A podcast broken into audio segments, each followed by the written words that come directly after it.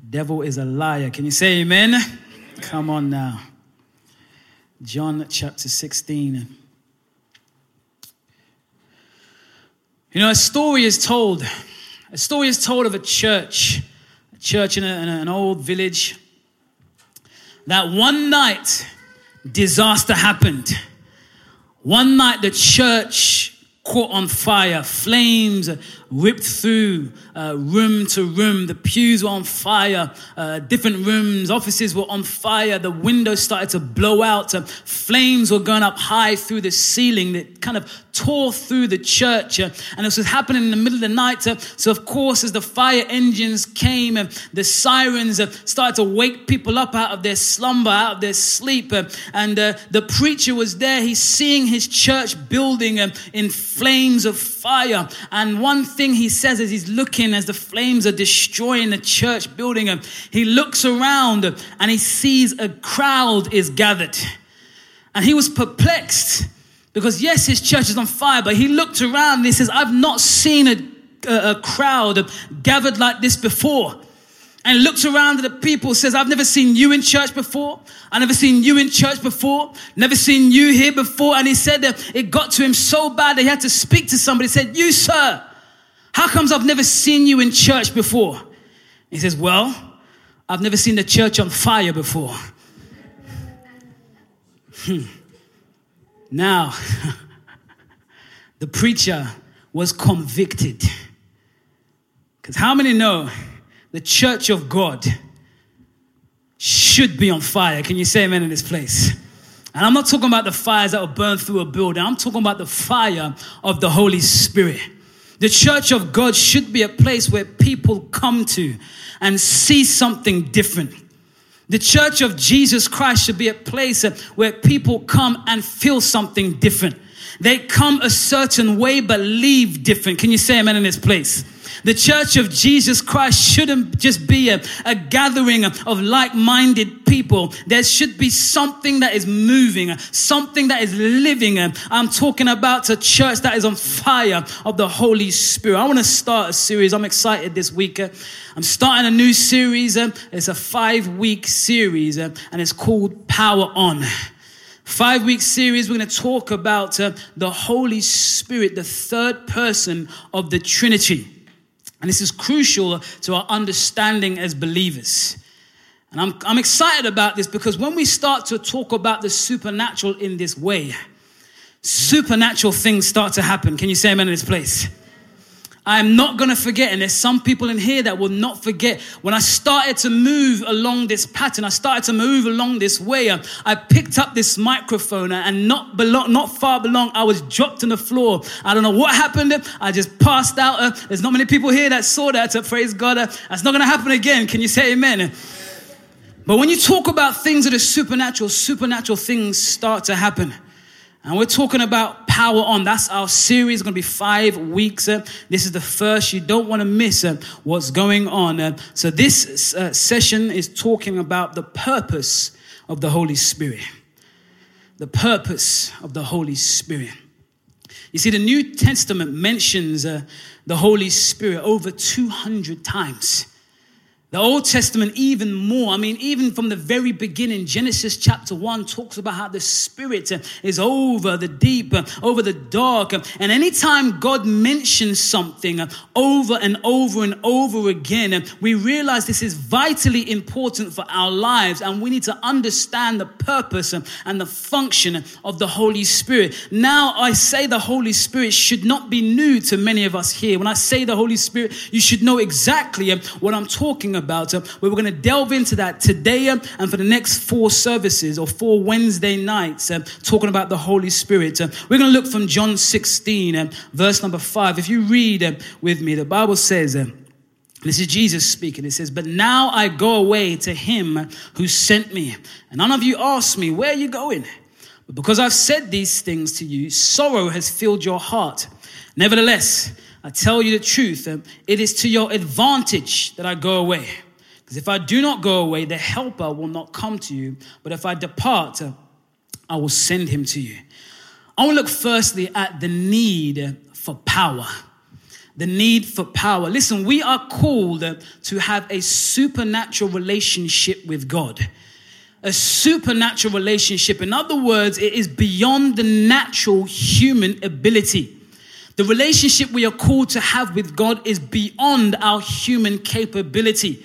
The Old Testament is filled with laws and statutes and commands and governances. And it's a visible picture of the impossibility of being able to be right with God in our own human efforts. Can you say amen in this place? When you look at all the things we have to do, on your own, you will not be able to do it. It is impossible. You know, many times speaking to people on the streets, one of the questions I ask them is, are you going to heaven? And they tell me, yeah, I'm a nice guy. I do this, or I'm a nice person. And yes, I'm going to heaven. I'm a good person. I said, well, to get to heaven, you've got to be perfect. And then their face changes a little bit. They say, okay, maybe I won't make it. No, that's right, you won't. Because none of us, the Bible says we've all fallen short of God's glory. It's not attainable on our own strength. We are called to have a supernatural relationship with God above the natural means that humans can afford. We are called to do supernatural works for God also.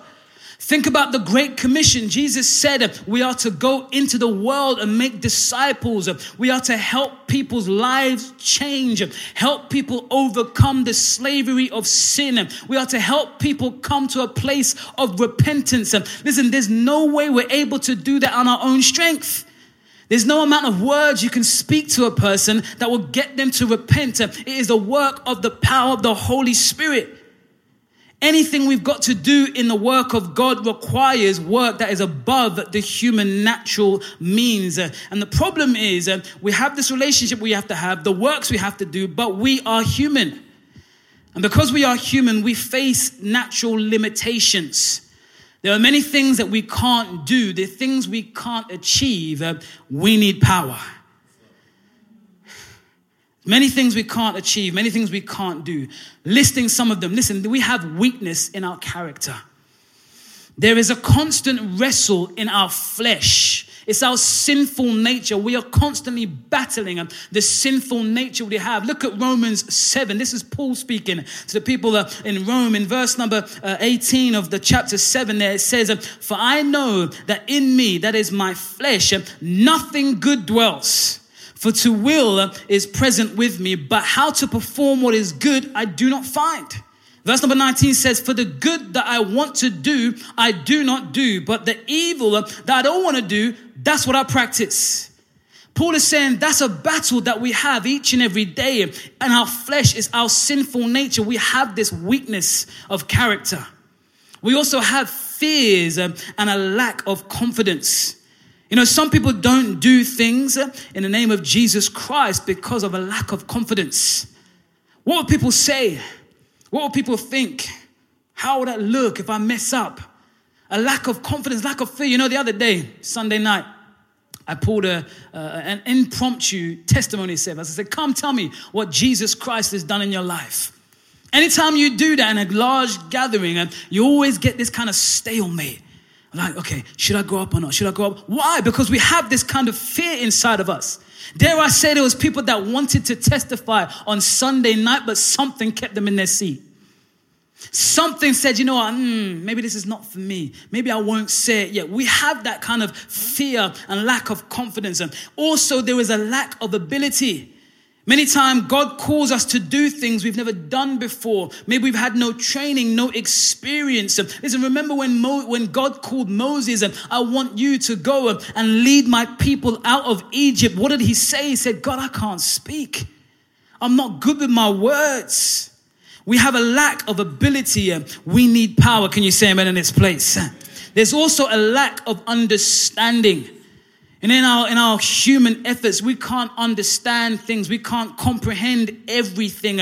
We can only see what is now. We can't see in the future. So we don't have that understanding. I love it in the book of Kings, First Kings, when God appears to Solomon. He says, listen, ask, what shall I give you? I'll give you anything you want. Ask right now. I love his response in First Kings 7 and verse number 7. He says, "Now, O Lord, my God, you have made yourself servant king instead of my father David. But I am a little child. I don't know how to go out or how to come in. He's saying, I'm a human. I don't have the understanding. I can't do this with my level of understanding. I need you to give me a level higher than the understanding I currently have. We have a lack of understanding. And to top it all off, we need power because there is a spiritual resistance in our life. Can you say amen in this place? We've said it many, many times before, time and time again. Over the past couple of weeks, we face a supernatural opposition. Powers that fight against God's will. Powers that fight against God's work. Demons, evil spirits, witchcraft, asking or attacking God's people, resisting the conversion of sinners, causing pain, affliction, disease, and the list goes on and on and on. There is a spiritual resistance. Listen, we have weakness in character, fears, and a lack of confidence, lack of ability, lack of understanding, and a spiritual resistance. So because of all of that, we need to understand that we can't do this work on our own. We need a power to be able to go on. If we're not connected to the power source, we won't be able to survive. The powerless Christian lives in great frustration. Do you know that? The Christian that doesn't have power is frustrated. Because that long list that we've just talked about, we can't accomplish anything. We can't break through anything because we don't have what it takes.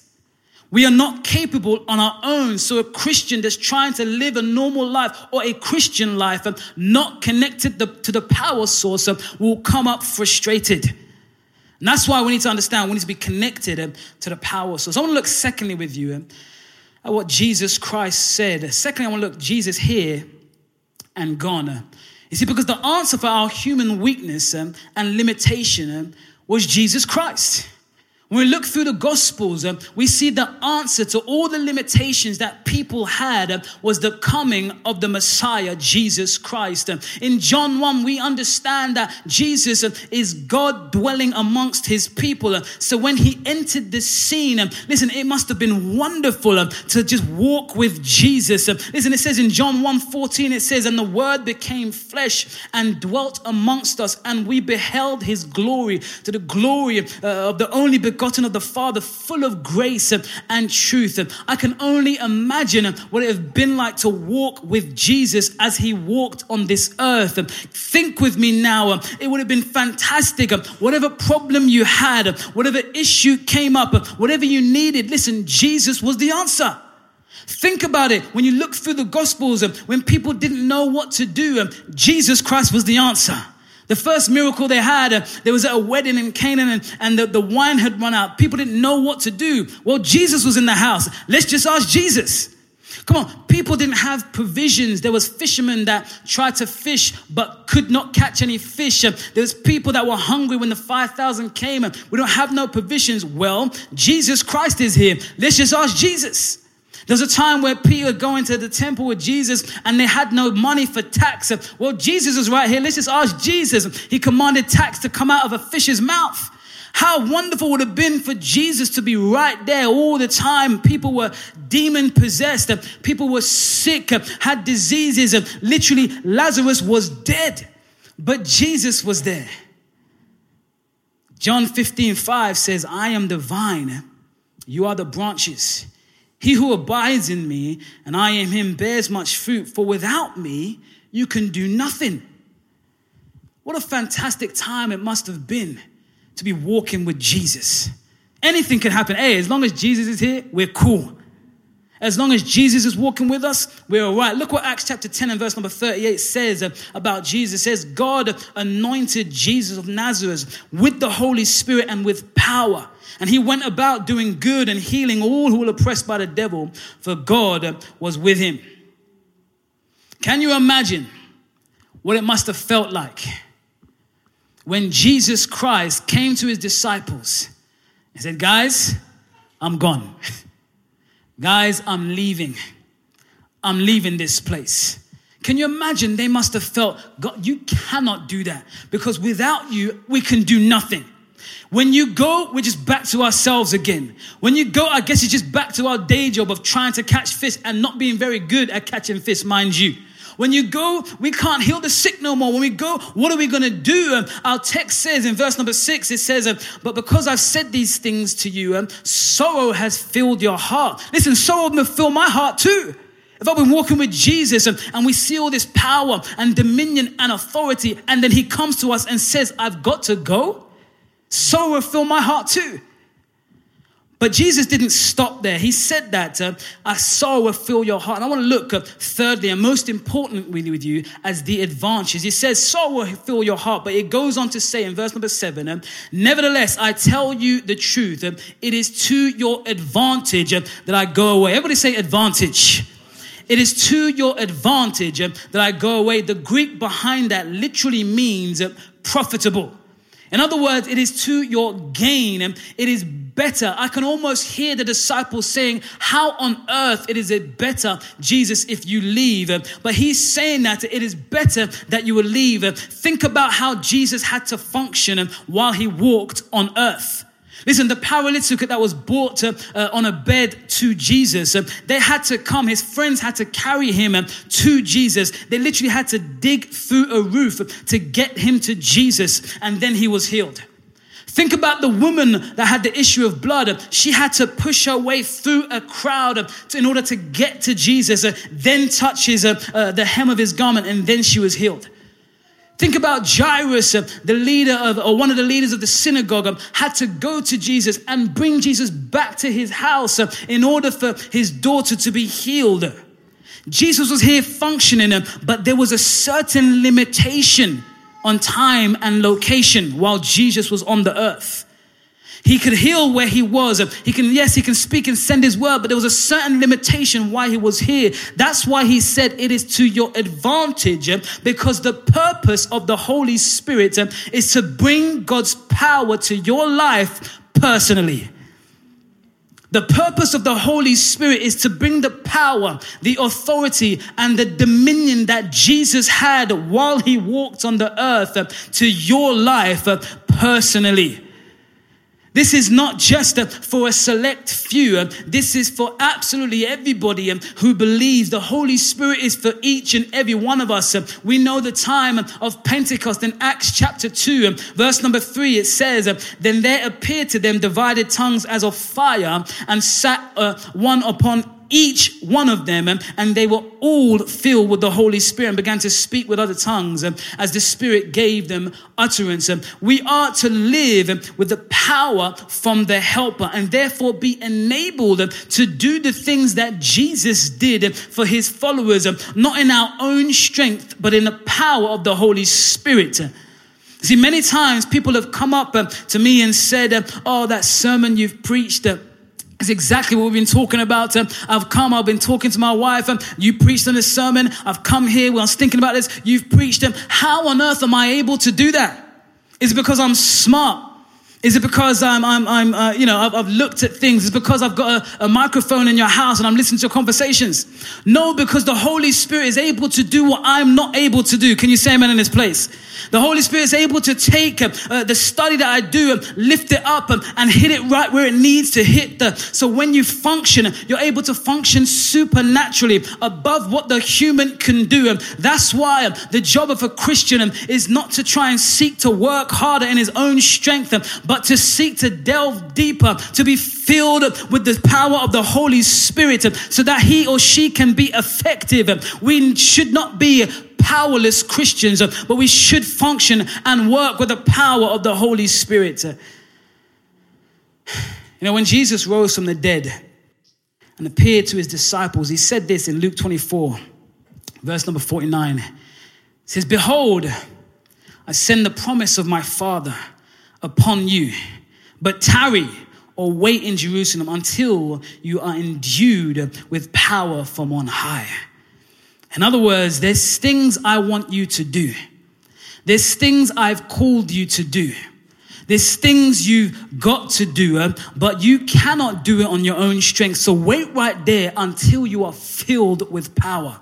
Because when you are filled with power, you're going to be able to trample on snakes and serpents. You're going to be able to lay hands on the sick and they will recover. You're going to be able to preach and prophesy. You're going to be able to win souls for Jesus Christ. But only when you're filled with this power. We need to understand that we need to contend for this power. The purpose of the Holy Spirit is to bring the authority and the dominion that Jesus Christ had to us personally.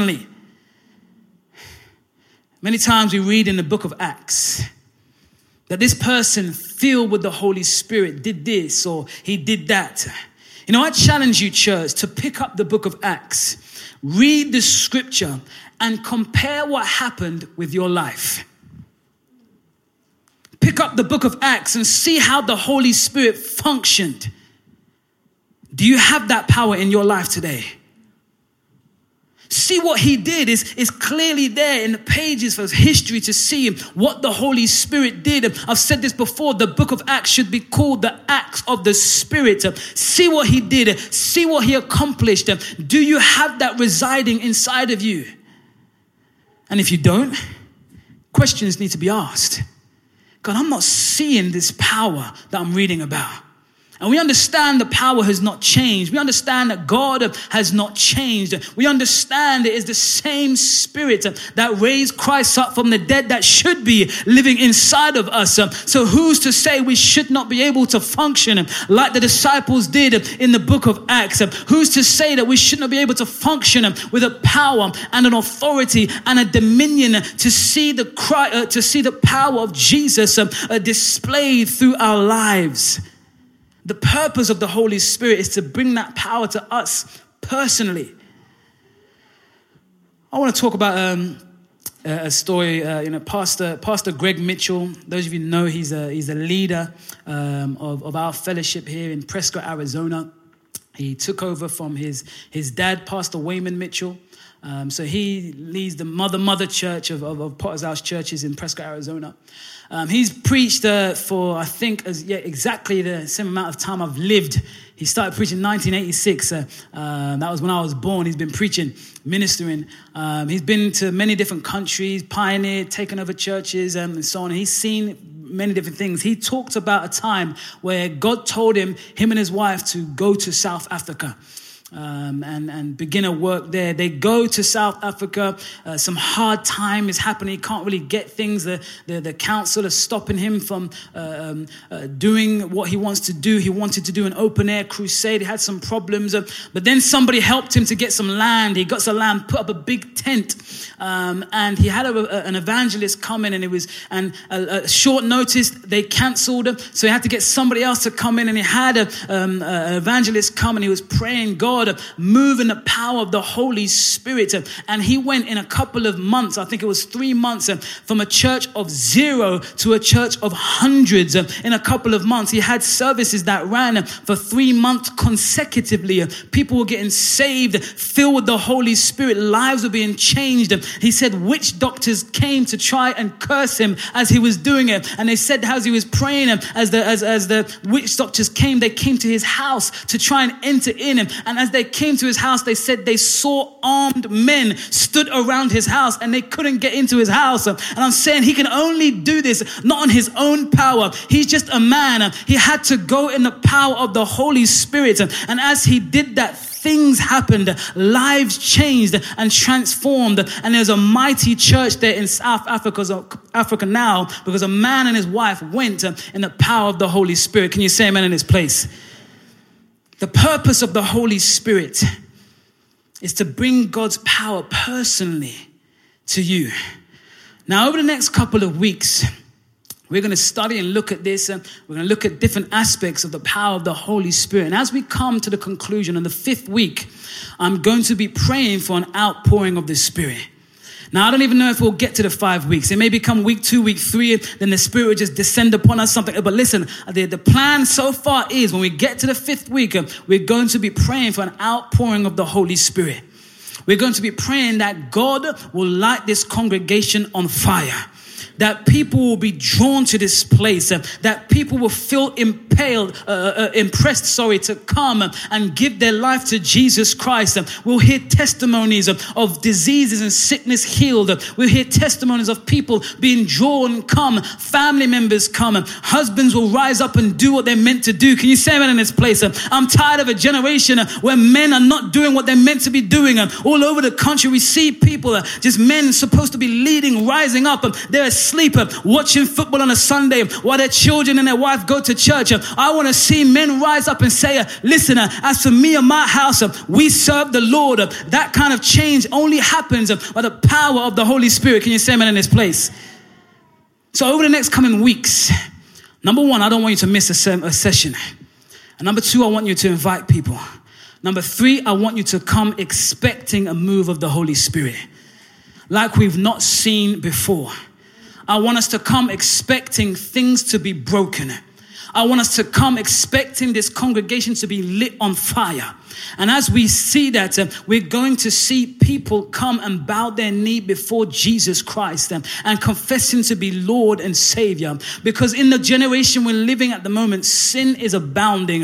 We're seeing people doing some things we've never seen before. We're seeing atrocities committed all over the world. We're seeing an aggressive spirit trying to teach our children things that are contrary to the Bible. Well, we need to push that back with revival. Can you say amen in this place? We need to say no, not in this place, not in my family. Amen. We're going to lift up the name of Jesus Christ and he will prevail. The funny thing is we understand that we have already won. We just got to fight the battle out on this ground. And as we do that, we take ground. Listen, this isn't the time to hold the fort and come and sing Kumbaya together. Although I like that. I like loving you people and we're together. It's not the ground to just hold the fort. We need to go and storm the gates of the enemy, break out these doors and say, Jesus Christ is Lord. And we can only do that. We can only have conquest and have victory if we work and function with the power of the Holy Spirit. Can you say amen in this place? I'm tired of being frustrated. Who's tired of being frustrated in this place? I'm tired of doing things on my own strength. I'm tired of just trying to work things through. If it's financially, work things through. If it's spiritually, trying to talk to my family members, please come to church. Jesus Christ. I'm tired of working all on my own. I'm tired. There's some things going on in my family, my wife's family, that words are not going to penetrate. Just trying to negotiate with them is not going to do nothing. We need something that is supernatural, something that supersedes our ability. And that's why the Wednesdays for the next 5 weeks, we're going to be talking about Power On. And I want us, by the time we get into May, I want us to be on fire. I want people to come to church saying, man, I've never seen a fire like this before. I want people, the fire brigade is going to come out saying, people be ringing, say, this church is on fire. Where's the fire at? I'm saying, no flames here, officer, but come and see the power of Jesus Christ. These 5 weeks are going to be crucial. I'm excited. God is going to move. We're going to see things happen. Who believes that in this place? Who's with me right here? Come on now. Give him praise in this place. Yes. Thank you, Lord Jesus. The purpose of the Holy Spirit is to bring God's power to your life personally. Let's bow our heads. Let's close our eyes in this place. We're going to pray for a few things tonight. Power on.